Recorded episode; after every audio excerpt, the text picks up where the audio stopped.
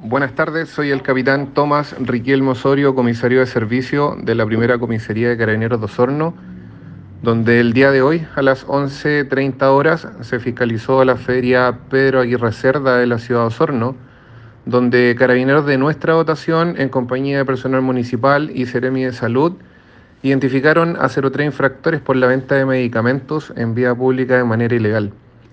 Los infractores de ley corresponden a tres mujeres adultas, quienes dos pasaron detenidas por el delito que infringe el numeral 8 y 9 del artículo 97 del Código Tributario por Comercio Ilegal, quedando ambas en libertad, mientras que la tercera involucrada quedará citada al segundo juzgado policía local de Osorno por efectuar venta de medicamentos sin permiso municipal. La totalidad de especies son incautadas bajo acta y trasladadas al Servicio de Salud Regional,